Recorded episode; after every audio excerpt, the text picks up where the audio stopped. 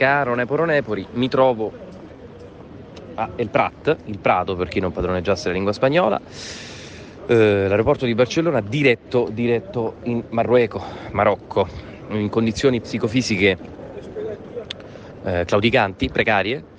E volevo però raccontarti eh, che ho scoperto che Spotify, quella piattaforma di riproduzione di composizioni musicali in remoto, eh, che tu conoscerai immagino, mi ha sottoposto una serie di classifiche di fine anno eh, dalle quali risulterebbe che il podcast da me più apprezzato sia niente po' di meno che quella creatura partorita dalle menti tue, eh, tua anzi, e di, del, del, brigante tuo sodale, ultima fila. Eh, io volevo da una parte complimentarmi, perché insomma, per carità, poi quando arrivano alcune soddisfazioni bisogna anche portarle a casa. E, ehm, d'altra parte però volevo anche segnalarti, come dire, il mio eh, sopraffino stupore insomma, per questo risultato. Non so per quante decine o centinaia di minuti ho ascoltato quell'ultima fila in cui mi risulta poi sia protagonista un certo Cosimo Simone, un personaggio che si spaccia per me ma non è me, e, e segnala probabilmente anche lo scadimento culturale recente, insomma, degli ultimi, degli ultimi tempi, lo scadimento mio personale, ma anche del, direi, della community dei podcasters in generale, eh, italiana ma anche insomma, internazionale. Quindi niente, volevo dire questa cosa, bene ma insomma non benissimo, ecco.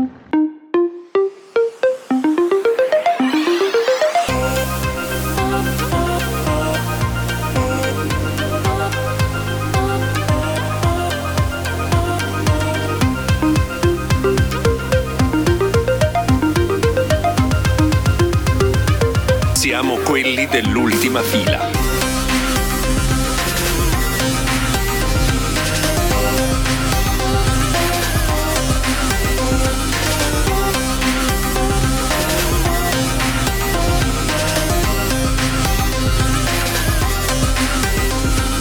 Siamo quelli dell'ultima fila. Nel 1987 il mondo sta ancora facendo i conti con il disastro nucleare di Chernobyl. Dall'altra parte della Terra, nella città di Goiânia, in Brasile, non c'è una centrale nucleare, ma una sorgente radioattiva trafugata da una macchina per la radioterapia. Solo che nessuno la riconosce. Anzi, gli abitanti della città scambiano il bagliore bluastro emesso da quel cilindro di piombo e acciaio come qualcosa di miracoloso. Ma quello che sembra sale e che sta venendo passato di mano in mano in una città di curiosi è cloruro di cesio, una letale sostanza radioattiva altamente solubile. 249 persone contaminate, oltre 3.000 metri cubi di scorie radioattive e 4 morti. Sono questi gli ingredienti di quello che, all'epoca, è il secondo incidente nucleare più letale al mondo dopo quello della centrale russa. In gergo, quel cilindro radioattivo trafugato viene chiamato sorgente orfana Scopri insieme a me, Lorenzo Paletti, la storia dell'incredibile incidente nucleare di Goiania nel mio nuovo podcast in due episodi. Sorgente Orfana. È gratuito e lo trovi su Spotify, Apple Podcast o ovunque ascolti i tuoi podcast.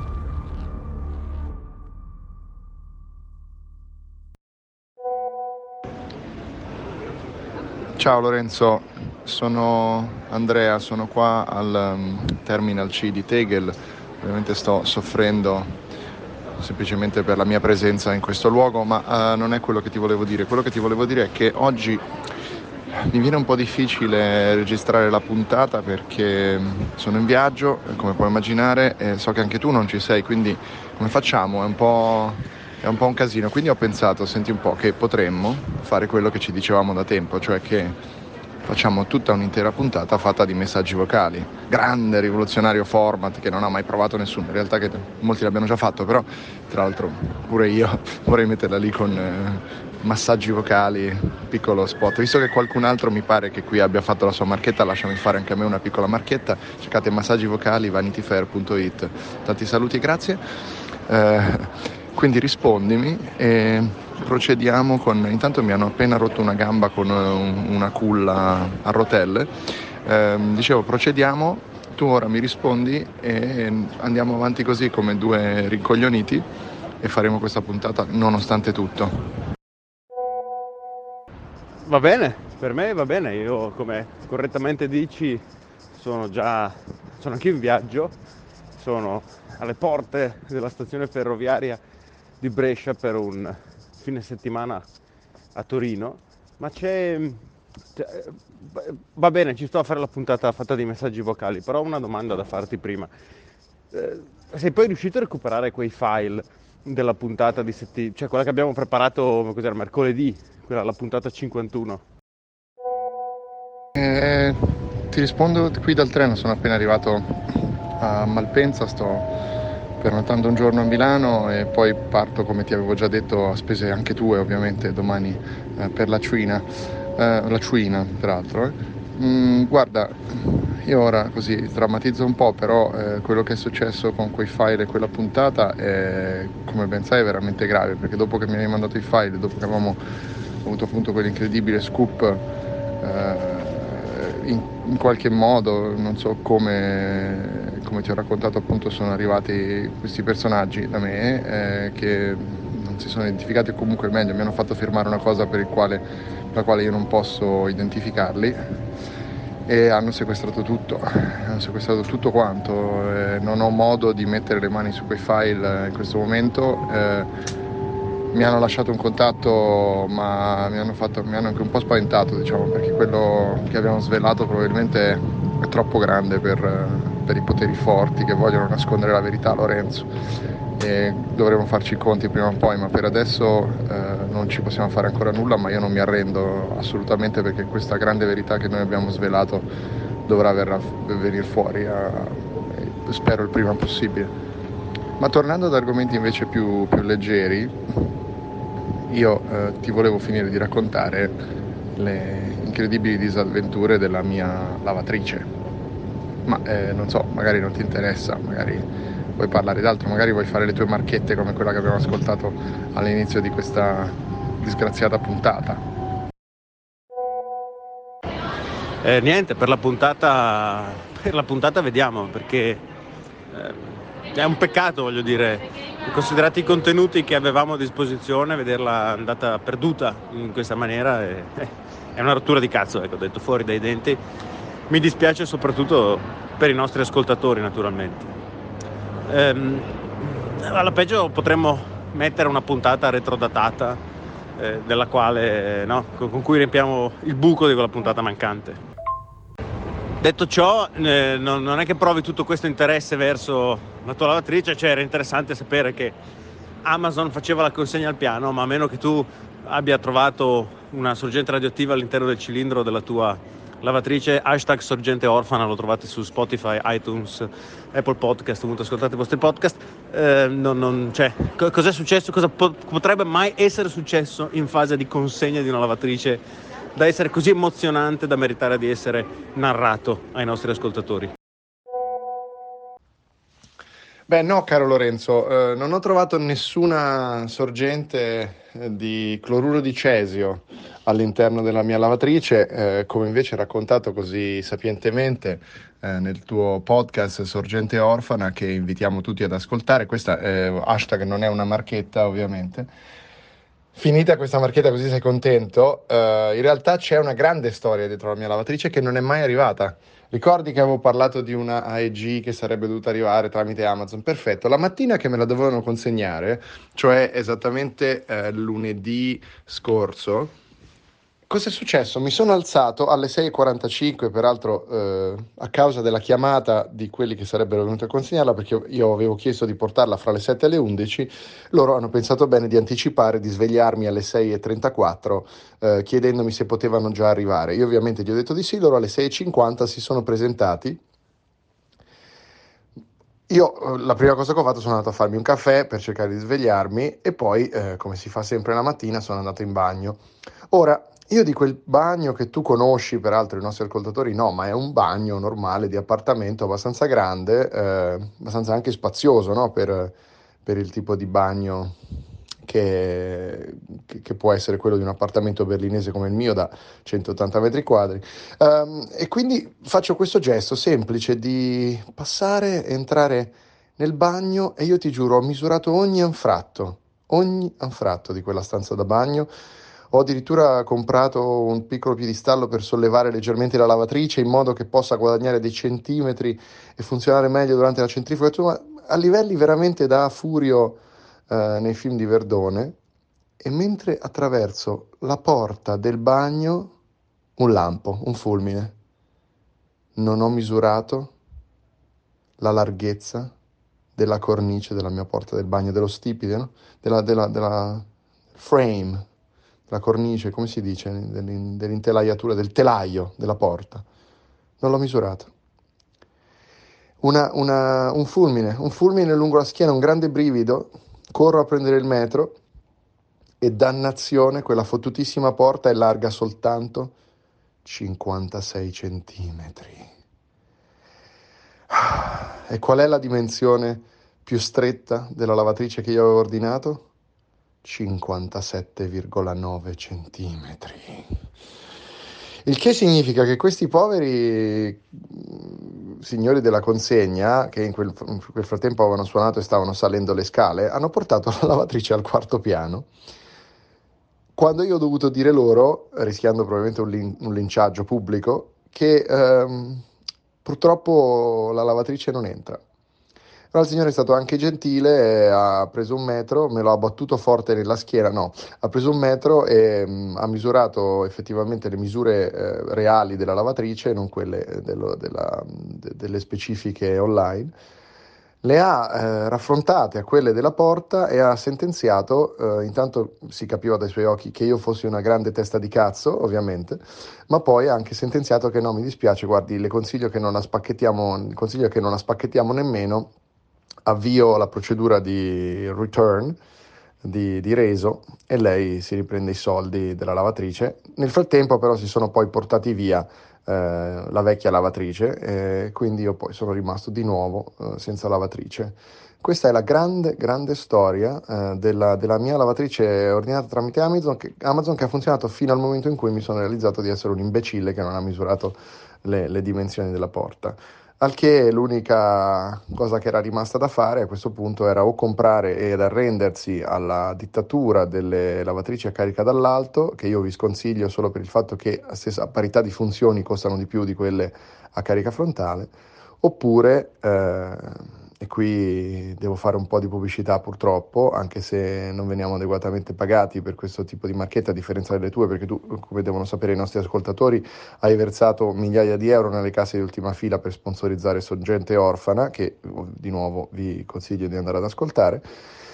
E quindi io ho dovuto, non voglio dire ripiegare perché alla fine ho scelto un buon modello, ma allo stesso prezzo di quell'altra ho comprato una lavatrice LG sempre con funzione Steam, eh, però in questo caso anche con la possibilità, probabilmente molto inutile, di collegarla al mio telefono tramite la piattaforma ThinkU, che non ha niente a che fare con il sesso anale, ma ha semplicemente a che fare con eh, le cose di casa o le cose di altre case anche si potrebbe dire, visto che qualcuno poi potrebbe inserirsi sul network e farmi partire la lavatrice a tradimento. Eh, non solo, mi è anche toccato prendermi in regalo un Google Home Mini, quindi ad, ad esempio adesso ne avrò due, li farò parlare tra di loro e eh, autonomamente svilupperanno una forma senziente di intelligenza artificiale che farà partire la mia lavatrice.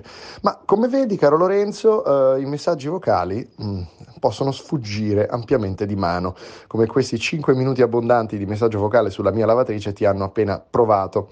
E quindi io ti chiederei a questo punto eh, di spostare eh, l'argomento da, dalle lavatrici, che rimarrà ovviamente sempre un grande tema su cui noi torneremo più e più volte, ma spostarlo da quell'argomento all'argomento messaggio vocale. Cioè ha senso che in una puntata fatta fatta di messaggi vocali noi discutiamo, eh, secondo me, con eh, ovviamente eh, è un tema molto importante, toccato molte volte dalla cultura popolare, del messaggio vocale stesso.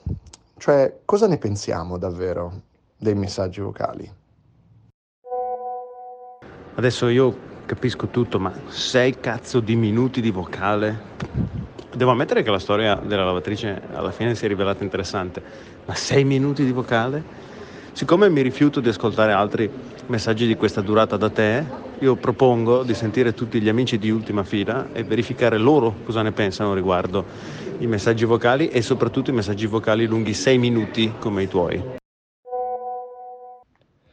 Sì, mi sembra un'ottima idea quella che hai appena avanzato, caro Lorenzo. Adesso chiediamo ai nostri personaggi, in quanto come tutti sanno Ultima Fila è il podcast con più ospiti che ascoltatori, quindi sfruttiamo questa caratteristica e eh, chiediamo loro che cosa ne pensano i messaggi vocali. Però intanto qui, prima di lanciare questi contributi, c'è un Gabriele Arestivo di HD Blog di sottofondo che si lamenta del gatto, siamo qua con Elena Toni. Buonasera. Buonasera. Dai un contributo femminile a questa puntata. A questo, a questo tema dei messaggi o in generale? Più del tema dei messaggi, io ti vedo maneggiare una carta, Mm, vero? sì, eh, sto maneggiando un tre di cuori Attenzione con, Lorenzo. attenzione Lorenzo, con la mia firma sopra che mi è stato donato da, proprio da Lorenzo in persona. e- A Berlino. a Berlino, sì, durante IFA dovete sapere che lui è anche un prestigiatore abilissimo, abilissimo. E quindi lo tengo sempre con me, vicino al mio cuore, questo tre di cuori. Hai capito Lorenzo? Eh? Che marpione che sei, come al tuo solito. La- la- ti giuro che ha tirato fuori questo tre di cuori, ce l'aveva con sé. Cioè- E la borsa è molto piccola, ci stanno veramente poche cose. Quindi è vero, confermo anche questo, lo sto vedendo in questo momento. Beh, io con questo... Ora comunque non esageriamo, eh, perché sennò Lorenzo si monta la testa, ma al di- vorrei lanciare questi contributi, vuoi Mm, farlo tu? Cioè, Sì. Via tipo una cosa tipo via i contributi? E allora, no, fallo tu che è la voce più bella. via ai contributi. Co- con gli mi rigu- F24 tra l'altro, Esatto, esatto. Per quanto mi riguarda, io gradisco i messaggi vocali solo da persone con una bella voce. Mi sembra che questo sia già il primo validissimo contributo. Hai un nuovo messaggio dal mestre da massaggerie vocali, Alessia Iulana. Riproduco messaggio. Il messaggio vocale è come lei coli praticamente, non ti attendi mai, non ti aspetti che arrivi e poi quando arriva improvviso senti dei sommovimenti intestinali che non vanno tanto bene. Ecco, per me il messaggio vocale è esattamente questo, una cosa che arriva all'improvviso, esplode e la odi subito dopo. Cioè, dovete scrivere ragazzi, cioè, avete le dita, è vero, avete pure la voce, al massimo fate una telefonata. E dai, è facile, su, su. Hai un nuovo messaggio da Nicola Oroli. Riproduco messaggio. Guarda, io sono assolutamente un sostenitore dei messaggi vocali lunghi, ma nel senso che per me il messaggio vocale deve essere lungo, non può essere corto, perché non mi puoi cagare il cazzo con un messaggio vocale corto, me lo scrivi testualmente. Invece, se mi rompi i coglioni, me li rompi in maniera decente, quindi con un messaggio vocale che secondo me sotto i tre minuti non ha senso di esistere, anzi io sarei anche favorevole eh, nel firmare una petizione e vi, vi- ti invito a farla, potrebbe essere un'idea, che eh, in qualche modo ehm, impedisca a WhatsApp e a Telegram di inviare messaggi vocali sotto i tre minuti, perché davvero è una perdita di tempo per tutti. Se devi dire una roba in tre minuti, me la scrivi. Allora, nel momento in cui mi arriva un messaggio vocale, so che sono giustificato a assentarmi per almeno oltre tre minuti, quindi dieci minuti, secondo me è il giusto compromesso per, eh, per questo tipo di messaggi. Ovviamente ehm, la scusa eh, della risposta è eh, lunga e immediata e quindi ecco che la pausa di 20 minuti è ampiamente giustificata. Tra l'altro è un'imposizione che faccio anche io a livello redazionale in cui eh, costringo i miei eh, sudditi, i miei eh, lavoratori sfruttati e non pagati a assorbirsi i miei messaggi vocali, ma io lo faccio in maniera molto più intelligente, molto più bastarda, perché glieli mando intorno alle 10 di sera, quei, quei 10 minuti di vocali verso le 10 di sera in cui sei costretto a interrompere eh, Tu sì che vales o la visione del nuovo film della Ferragni pur di eh, rispondere al tuo capo e se non lo fai e se non rispondi con un messaggio vocale di almeno 5 minuti eh, cazzo sono, sono, sono cazzi amari perché poi alla fine pregiudichi quella che può essere la tua posizione all'interno di HD Blog e insomma di fatto potresti essere tagliato fuori da molti molti aspetti eh, relazionali. Quindi lunga vita ai messaggi vocali e anzi di nuovo petizione per messaggi vocali sotto 3 minuti non si possono inviare. Hai un nuovo messaggio da Alessandro Scarano. Riproduco messaggio. Ciao Andrea, ma soprattutto ciao amici e soprattutto ancora di più amiche che ci ascoltate. Allora, secondo me la questione del messaggio vocale è semplicissima. E per capirla bene devo fare un esempio. L'esempio è, quella, è quello del mio amico Alessandro, che si chiama come me, ma il cognome è diverso. Il mio amico Alessandro oggi è una persona felice Scrive romanzi, scrive fumetti, scrive romanzi per ragazzi, gira l'Italia a presentare il suo libro che è strepitoso, bellissimo. Vent'anni fa forse non era così felice. Vent'anni fa, come tutti, quando hanno, diciamo, appena cominciato l'università o sono negli ultimi anni degli studi, si affacciava un mondo che si faceva vivere più complesso e soprattutto era complesso per chi voleva fare dei lavori come quelli che facciamo noi, che sono dei lavori che sostanzialmente non esistono, raccontiamo cose, mm, chissà perché ci pagano per farlo. Stringendo, Alessandro non voleva un telefono cellulare. Ai tempi il telefono cellulare era il Nokia 3310, per farci capire. Lui non lo voleva. È qualcosa che ha combattuto strenuamente per un bel po' della sua vita, complicandosi molto l'esistenza. Alla fine ha preso un cellulare, oggi usa felicemente il cellulare. Perché? Perché qual era il problema? Era che era una tecnologia nuova che in qualche modo spostava l'asse di qualcosa, ti faceva sentire uh, più vicino alle persone mm, o comunque ti creava un qualche tipo di contatto che poteva essere percepito come complicato o fastidioso. Messaggi vocali sono la stessa cosa.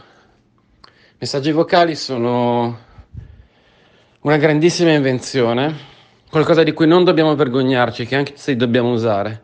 Messaggi vocali sono qualcosa che dobbiamo usare sempre e con tutti, con gli amici, uh, quando facciamo sexting su Instagram, uh, per mandare una comunicazione importante al tuo capo in un momento cruciale. Messaggio vocale. Messaggio vocale non disturba come una telefonata, dà il tempo di pensare, di organizzare il messaggio ma il messaggio vocale dice le cose, le dice col tono giusto, non crea i problemi che crea tutto questo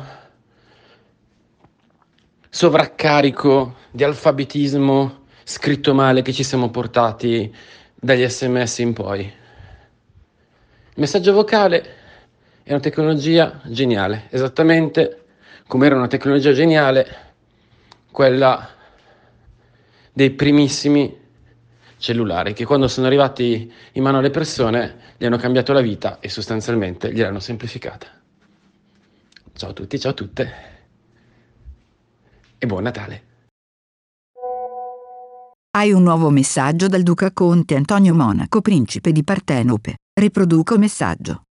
Allora, i messaggi vocali, questa abitudine, questa non so se cattiva abitudine, sono diventati un po' come delle telefonate on demand in questo, in questo periodo in cui tutto sta diventando on demand, anche probabilmente eh, le telefonate che ormai non facciamo più le abbiamo fatte diventare de, delle conversazioni on demand da, da far ascoltare quando si vuole, se si vuole, dove si vuole. Comunque c'è chi ne abusa, chi magari manda un vocale anche per dire sì, sai quando ne, se ne ricevono spesso, e invece ci sono poi anche i vocali preoccupanti, quelli che vedi lunghissimi, che non sai quando potrai ascoltarli e, e non sai cosa possono contenere, perché poi tra l'altro non puoi nemmeno interrompere per dire oh, eh, che stai dicendo, perché sono, sono un po' egoistici, perché manca il contraddittorio, quindi quando tu fai un vocale lunghissimo costringi il malcapitato di turno a, doverselo sorbire fino alla fine per poterti rispondere. E, e spesso si, si, si, uno è portato anche a rispondere con un messaggio vocale anche se devo dire la verità io spesso rispondo con, con testo con il testo anche quando dicevo un vocale anche se molti fanno il contrario sono un po' eh, incentivati a rispondere con un messaggio vocale ad un vocale. Comunque a me non piacciono molto e stanno diventando purtroppo una, un'abitudine sempre più diffusa. Hai un nuovo messaggio dal tuo arcinemico Cisotto Cisotti. Riproduco messaggio. E poi c'è quella, quelle persone, eh, guarda, proprio mi fanno, mi fanno veramente innervosire. Ora non ho voce, ma devo comunque, comunque parlarti di questi soggetti terribili che secondo me proprio descrivono la pochezza del loro essere. Un gesto così semplice ma che descrive la, la, la pochezza e, e, l'inutilità. È presente quelli che mandano i vocali parlando nello speaker, nell'altoparlante, nella capsula auricolare come se là dentro ci fosse qualcuno, no? Perché tu quando chiami appoggi l'orecchio lì e quindi vuol dire che c'è un omino là dentro, che il tuo interlocutore è lassù. E quindi loro prendono il telefono e parlano nella capsula auricolare, che è fantastico, è come se prendessero il telefono e lo girassero al contrario. Veramente... No, è proprio... Sì, cioè ti fa capire che proprio non, non accendono il cervello, il loro intelletto più di questo purtroppo, purtroppo non gli permette. Ma ancora peggio sono quelli che poi ascoltano i vocali mettendosi, mettendosi il microfono, ehm, lo speaker, che è quello in basso vicino al microfono, all'orecchio, no? Quindi vedi questi col telefono di traverso, neanche fosse un Nokia Engage, eh, ad ascoltarsi i vocali perché pensano che sia l'unico modo e tra l'altro in questo modo comunque alzano il volume e ce lo sentiamo tutti, quindi a quel punto non importa neanche che te lo porti all'orecchio, tanto lo stiamo sentendo tutti, quando non sanno che basta prendere il telefono e portarselo all'orecchio e il vocale parte in automatico. Uh, vabbè, poi comunque se questa roba la, la, vuoi mettere in un podcast, uh, è anche un po', diciamo, il podcast per il sociale. Uh, cioè, noi continueremo a odiare queste persone, ma magari potrebbe essere anche che qualcuno possa redimersi.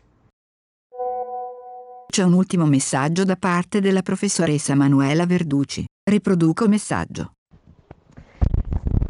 Ragazzi, la fenomenologia del messaggio vocale è un pezzo importante della teoria critica del capitalismo che, che, mi sento di stare elaborando insieme agli ascoltatori di ultima fila.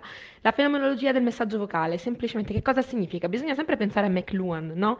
McLuhan e sua analisi del, ehm, del, de, dei mezzi di comunicazione e ehm, che sono ovviamente eh, ideologicamente gravidi, se vogliamo, no? questo poi è il messaggio di McLuhan, non sono mezzi neutrali con i quali ci si esprime nella realtà, ma informano la realtà stessa in modo molto molto eh, profondo ed invisibile, quindi implicano tutta una serie, un set di valori che sono invisibili. Che cos'è il messaggio vocale? Il messaggio vocale significa significa disporre dell'altro, no? Significa io non ho tempo per te, non sono presente, eh, non sono presente nella tua vita, eh, ma eh, on demand posso richiedere eh, più o meno partecipazione dell'altro eh, nella mia esistenza, senza poter eh, come, come, un, come, un, bene di consumo, insomma, io decido io quando sono pronta, decido io quando sono eh, disponibile eh, a contribuire alla tua vita con un, una riflessione, un'espressione di affetto, qualunque altra cosa.